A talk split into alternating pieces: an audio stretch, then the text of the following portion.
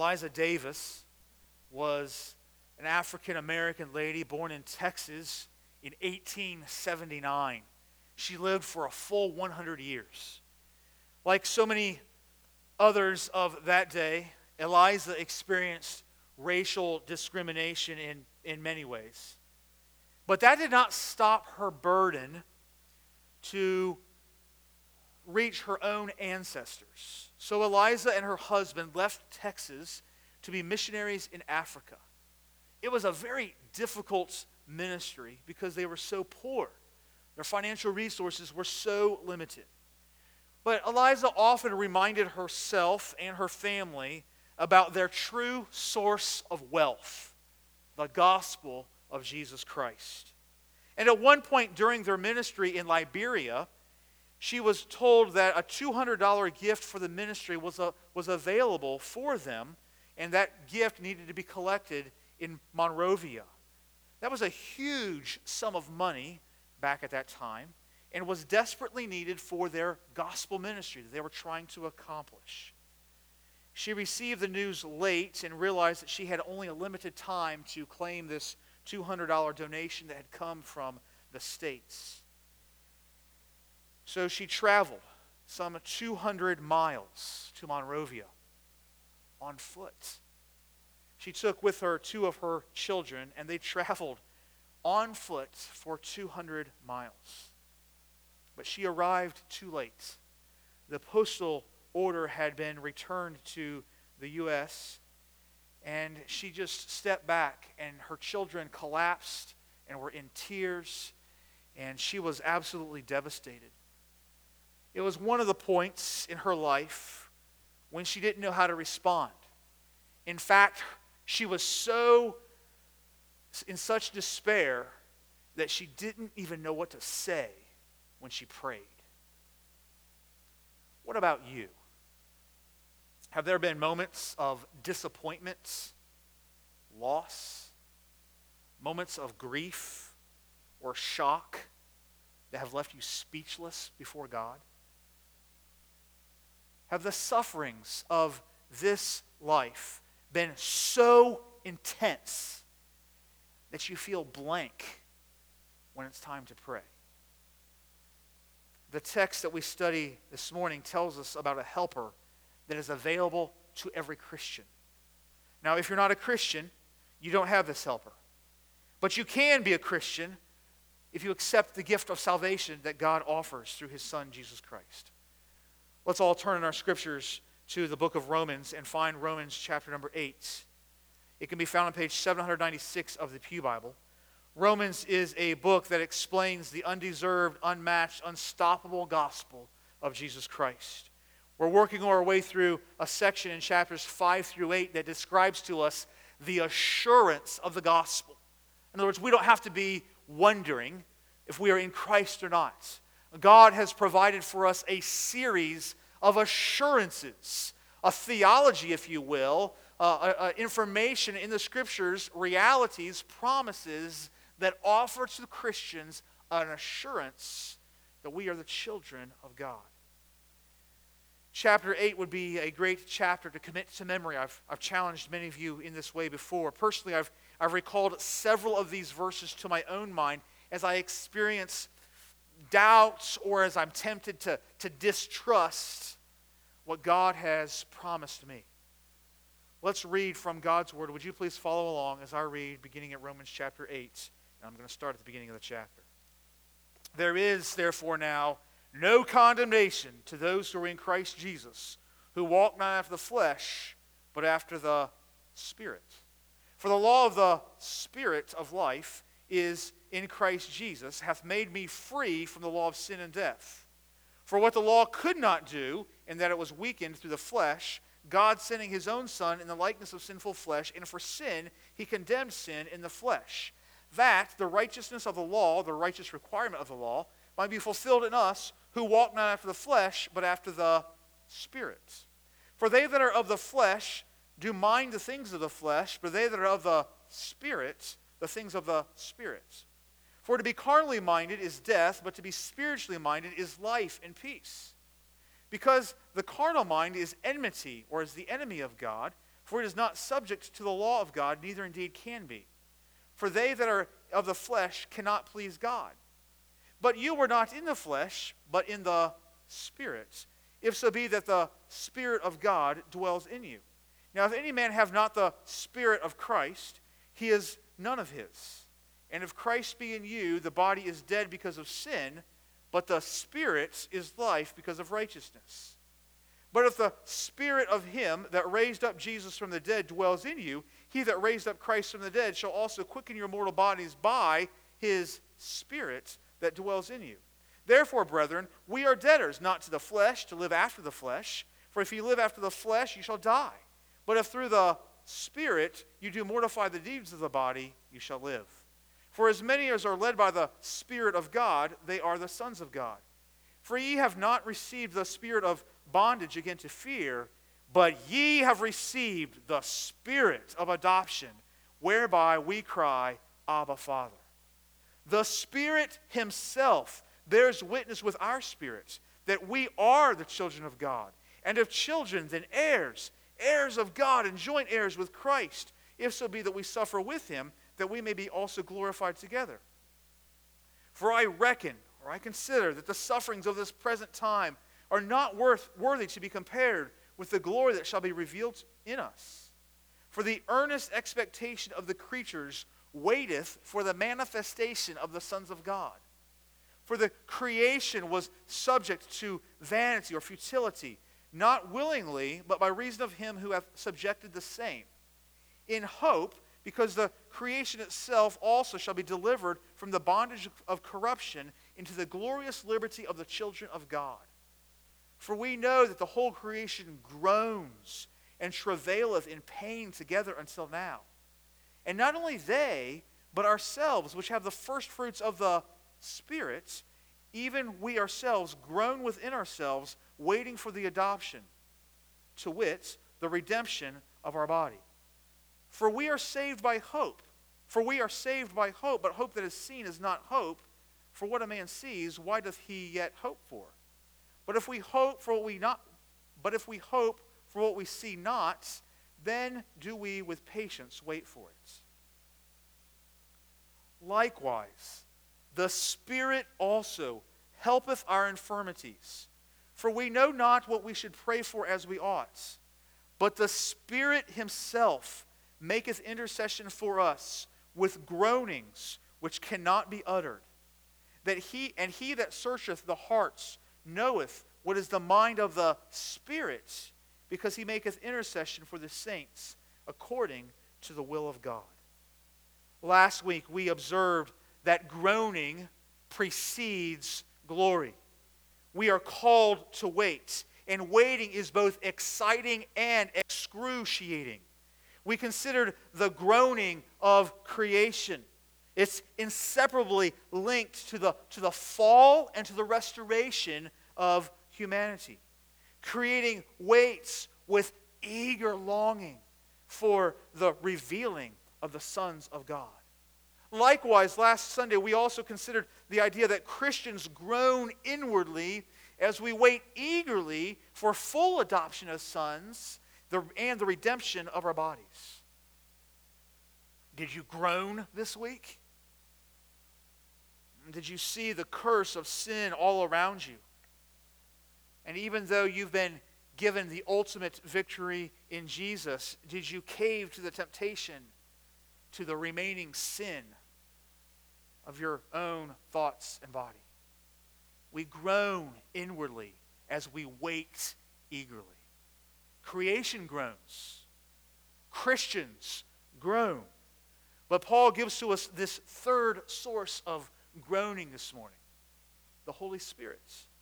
He says in verse 26 Likewise, the Spirit also helps our infirmities, for we know not what we pray for as we ought, but the, the Spirit Himself makes intercession for us with groanings which cannot be uttered.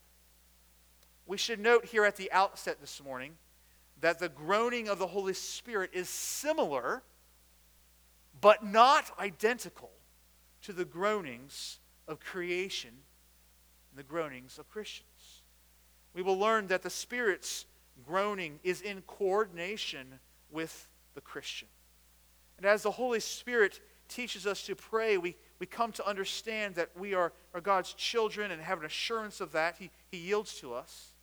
And the Holy Spirit's help in our praying is just another means of assurance that God gives to his children. Waiting with patience through the groaning of this life is not only helped with a promise of glory that's in our future, it is also helped with the intercession of God the Holy Spirit in the present. Brothers and sisters of Harvest Bible Church, God has promised you glory then, but He's promised His presence with you now. So let's ask three questions as we examine this text this morning. Let's ask who, why, and how. We begin with this question Who helps us? Who helps us wait with patience for the glory that follows our groaning? The answer is not a big secret. We've already identified the helper.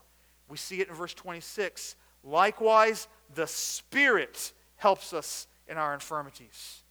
This is yet uh, another mention of God, the Holy Spirit, in a series of mentions throughout chapter 8. I emphasize that in the reading. In chapter 2, we see the law of the Spirit of life has set us free. In verses 4 and 5, we're told that we, not, we don't walk and live according to the flesh, but we walk and live according to the Holy Spirit. In verses 9, 10, and 11, we're talking about how the Spirit raised Jesus from the dead. Verses 12 and 13, the Spirit puts to death the deeds of the flesh in our body. Verse 14, all who are led by the Spirit of God are called the sons of God.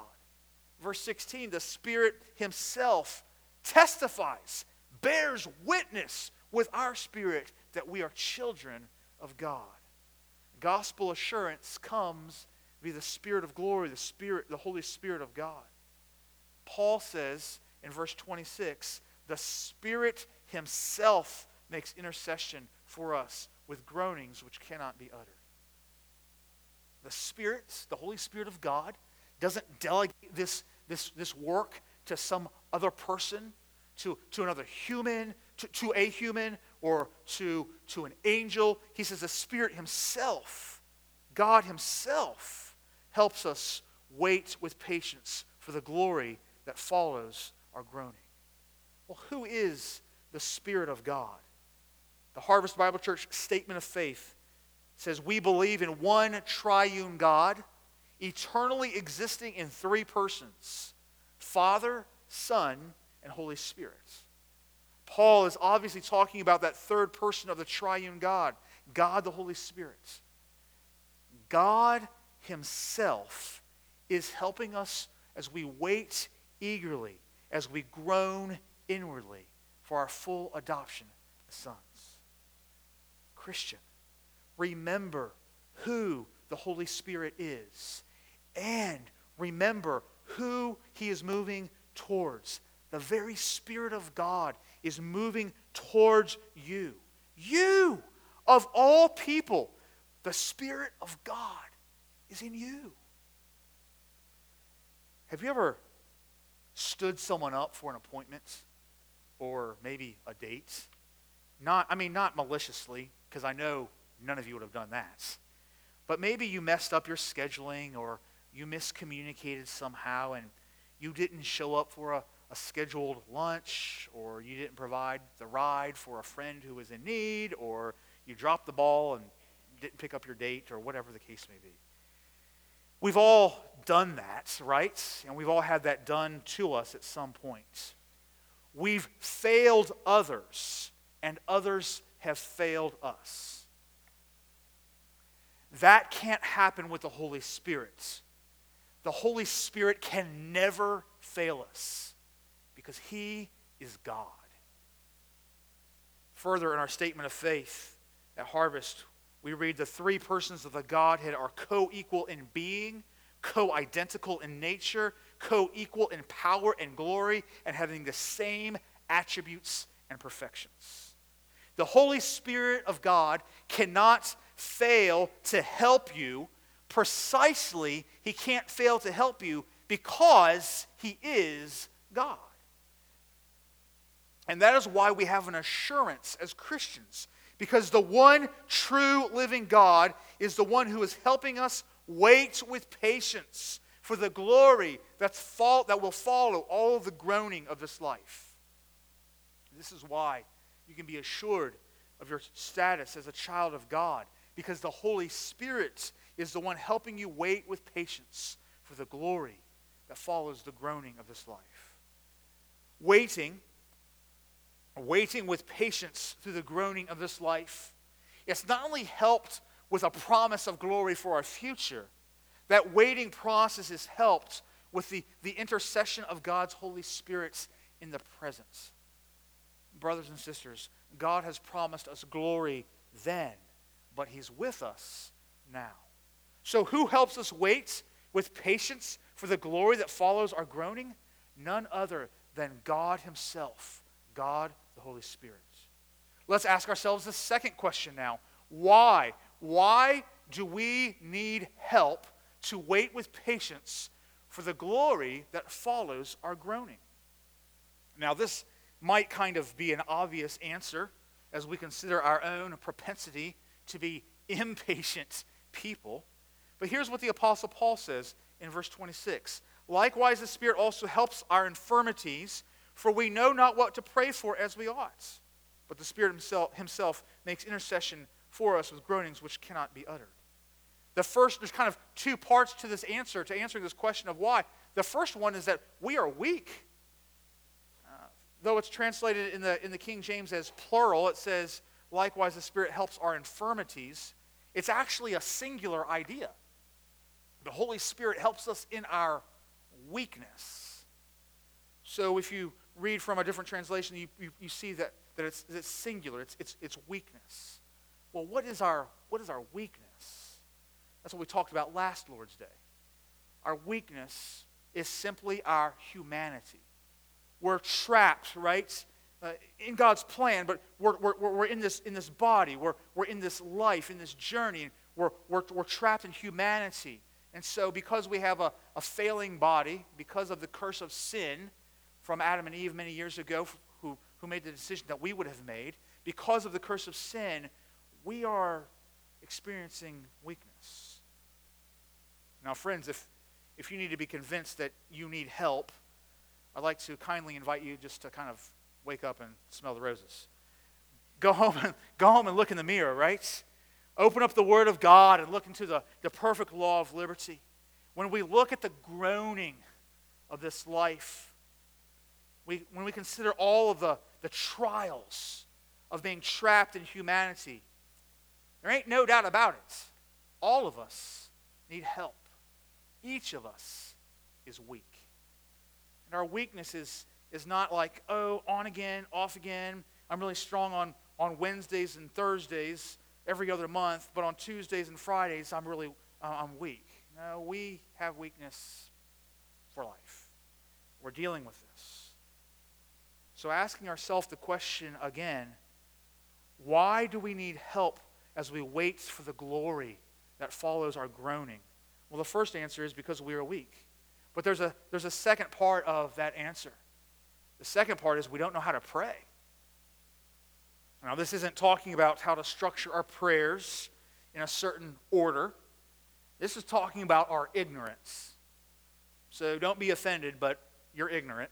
I'm ignorant. We're all ignorant. We don't know how to pray because we don't know stuff. In fact, we don't know what we don't know. So the Apostle Paul astutely points out that all of our praying is conditioned by our weakness, by our humanity. Our praying is limited by our humanity. We don't know what to pray for because we aren't God. This is a question that has been with God's children forever. What should I pray for? Job was a, was a righteous man, but he didn't know what to pray. In Job chapter 7, we read, Why have you made me your mark? Why have I become a burden to you? Why do you not pardon my transgression and take away my iniquity? For now shall I sh- shall for now I shall lie in the earth. You will seek me, but I shall not be. Or Elijah. Elijah was a, was a courageous man, but he didn't know what to pray. In 1 Kings 19, verse 4, he himself went a day's journey into the wilderness and came and sat down under a tree, and he asked that he might die, saying, It is enough. Now, O Lord, take away my life, for I am no better than my fathers. He was lost. He was unsure. He didn't know what to pray. The Apostle Paul prayed three times for his thorn in the flesh to be removed, but evidently his request was not in accord with God's will. He was praying with the knowledge that he had, but his knowledge was limited. We don't know what to pray for because we aren't God. We don't know the full extent of his plan or his purpose for our own lives. We don't know how God is going to unfold different aspects and all the circumstances and situations of our years here on earth. We don't always know what to pray for because we are limited by our humanity. Maybe, I, am probably I've shared this story with you at some point along the way, but uh, I'll say it again for sake of illustration this morning. About a year after Tara and I were married, probably around 1998, I was, I was a youth pastor in North Carolina, and we lived on a street with a pretty good speed limits. Kind of reminds me of Eden Road over here in front of the, the, the college people kind of drove past our house pretty quickly. And one Wednesday before youth, our youth group meeting, we were eating dinner and we heard screeching brakes and then some other noise, and we immediately knew something was wrong. So I went and grabbed the phone even before I went to look outside, and I called 911. And uh, as I saw the devastating scene, our elderly next door neighbors had pulled into their driveway. The gentleman was, had gotten out, gone across the street to where his mailbox was located, and inexplicably, just maybe not aware, but stepped out in front of traffic and was hit by a car that was, uh, that was coming right along. And Tara and I were the first to, to run out there, and he was, he was lying motionless uh, in the street, dying from his injuries. And I was stopping traffic, and Tara ran over to, to the lady and started praying with her. How do you know what to pray in a situation like that? If I remember correctly, Tara started quoting a psalm. You know, there are times in our lives, it doesn't have to be something dramatic like that. There are times in our lives when we're limited because we're humans, that we don't know what to pray. We don't know what we don't know. As we groan in this life, there are times that we simply don't know what to pray. Parenthood can bring these moments don't know exactly what the next step is to help the one that we love so much. Is additional discipline needed? Do I bail my adult child out again? What about mental health of my child? Lord, I don't know what to do. Marriage, the marriage relationship can bring those moments where we don't know what to pray. The frustration has, has reached new lows, and you've tried everything you know how to pursue to, in order to pursue peace and for mutual upbuilding, as Paul tells us in Romans. But you're kind of at the end of what you know. Employment situations, the ethics at your workplace, honesty and integrity. Lord, what do I do in this situation? Or how about the grief of losing someone that you love? God, what now? Physical illness, hardships that have been with you so long and you simply don't know what to pray for? Or maybe you're overwhelmed in a phase of life with emotion. You just don't know what to pray. Or perhaps at the end of life, when we are in a hospital bed hooked up to all kinds of monitors and tubes and not even awake to pray. Over the years, I've sat beside the bedside of many people who are about to pass into eternity. Sometimes they're not even conscious. They can't pray for themselves. What then?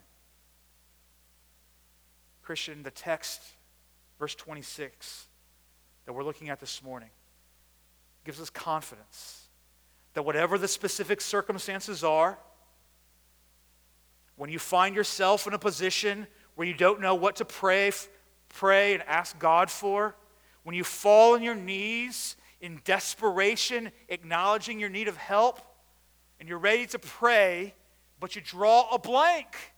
not knowing what to pray for, in that very moment, don't panic, Paul says, because the Holy Spirit, God Himself, is praying for you. Our failure, one, one commentator put it this way our failure to understand God's purposes and plans because of our weakness of, of humanity, our failure to understand God's purposes and plans, to see the beginning from the end, does not mean that effective, powerful prayer for our specific needs is absent. And why does it mean that it is not absent? Because the Holy Spirit, God Himself, groans, prays for us.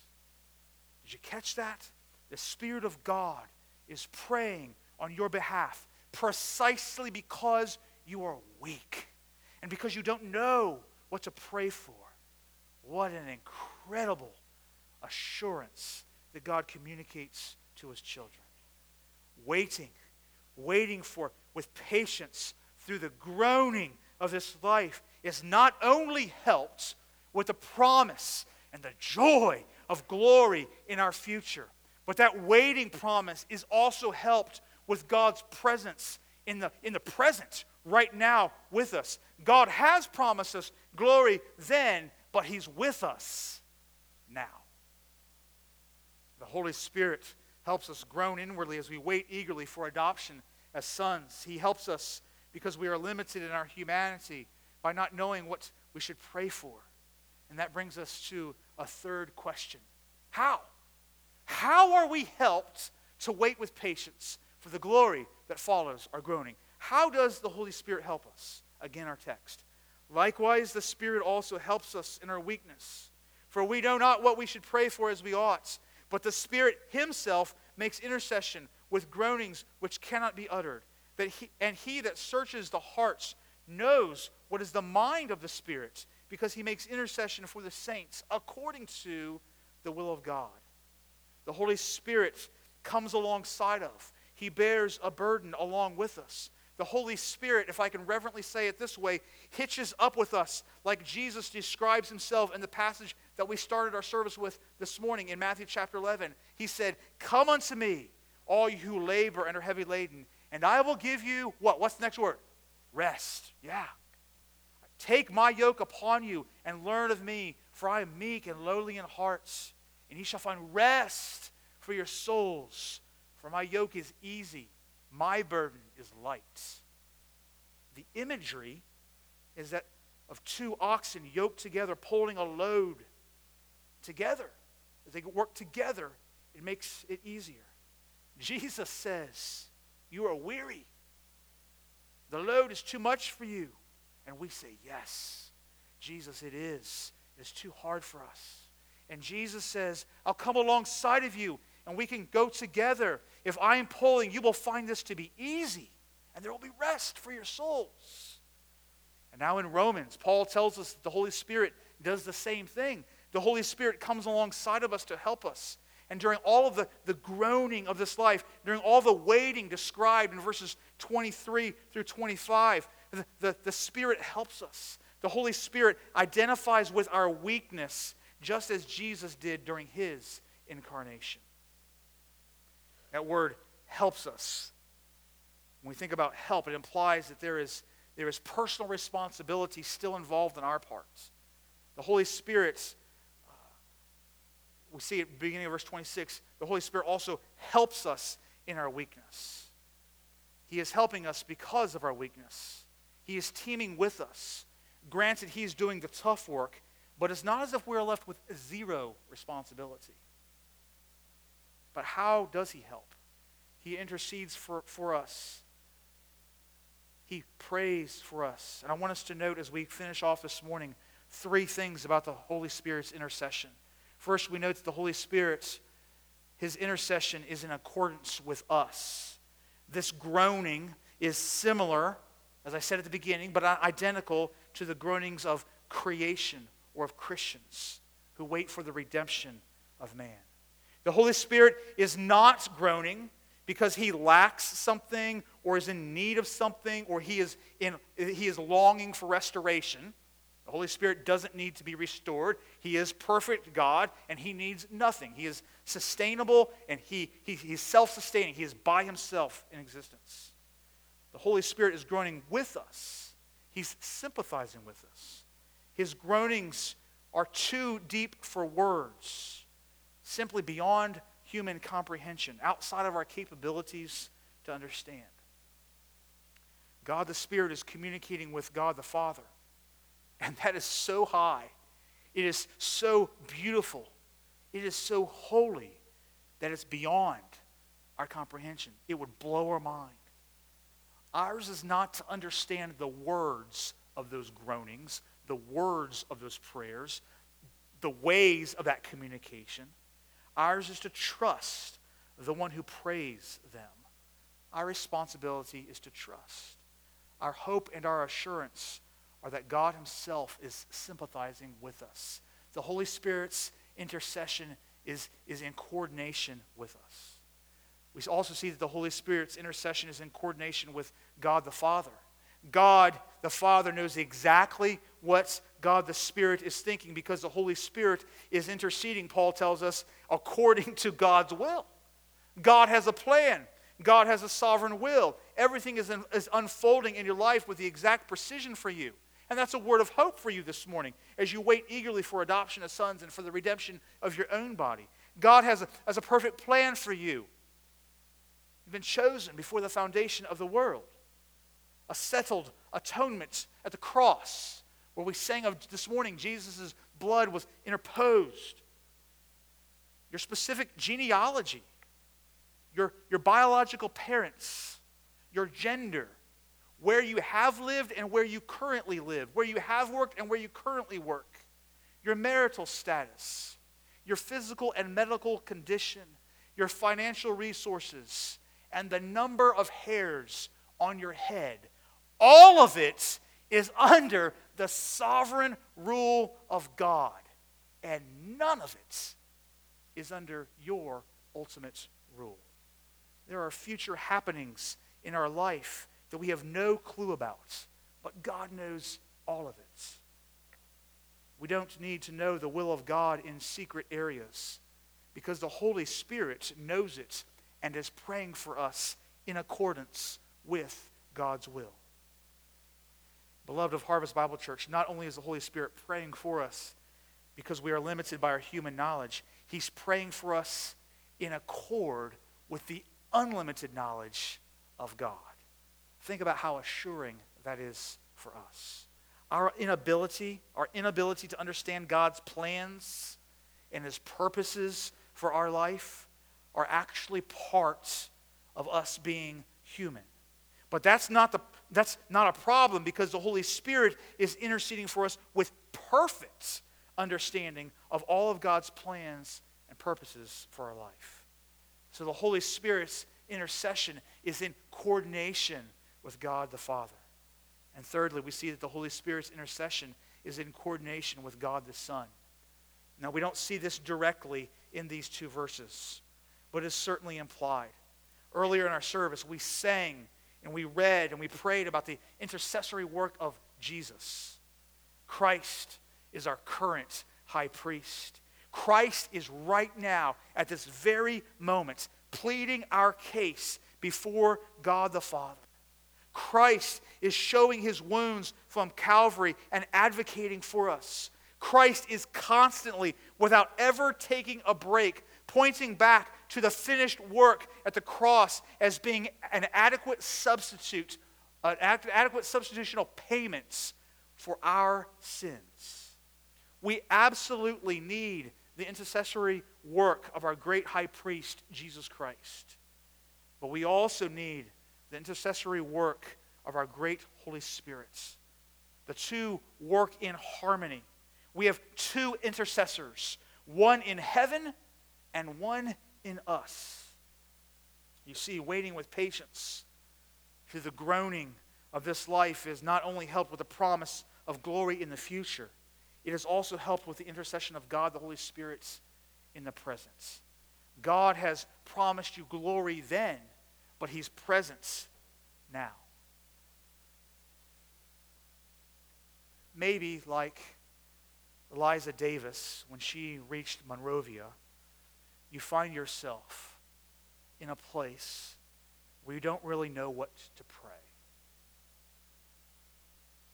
You are struggling through the sufferings of this current life.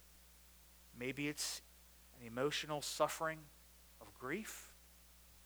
Maybe it's a medical or a physical need. Maybe it's a financial situation, but you're groaning as you're walking through this journey.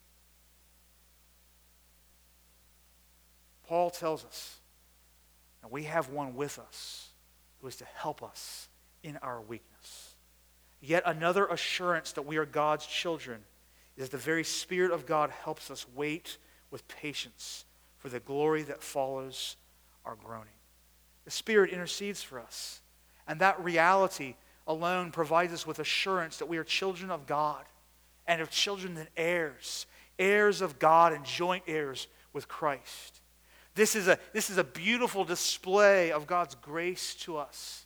Not only does he, does he save us from the eternal penalty of our sin, but He also places His Spirit within us to be a constant reminder that He is interceding for us because we are weak and we are ignorant and we don't even know what to pray for as we ought. There is an intercessor in heaven defending us from all the charges that could be brought against us. Jesus is guaranteeing our salvation. And there is an intercessor in our hearts the Spirit of God, who is effectively praying to the Father on our behalf as we experience the difficulties and the uncertainties and the sufferings of our lives here on earth. So, beloved of Harvest Bible Church, rest in that reality. Be comforted with the promise that you receive in this passage that God is not just promising you a hope of glory in the future, God is with you now, every step of the way, day by day, hour by hour, temptation by temptation, suffering after suffering. God is with you. He's praying for you with, with such groanings, such communication, it can't even be comprehended by our human mind. May God comfort our own hearts. May we rest in the realities of these glorious promises he has made to us. Let's pray.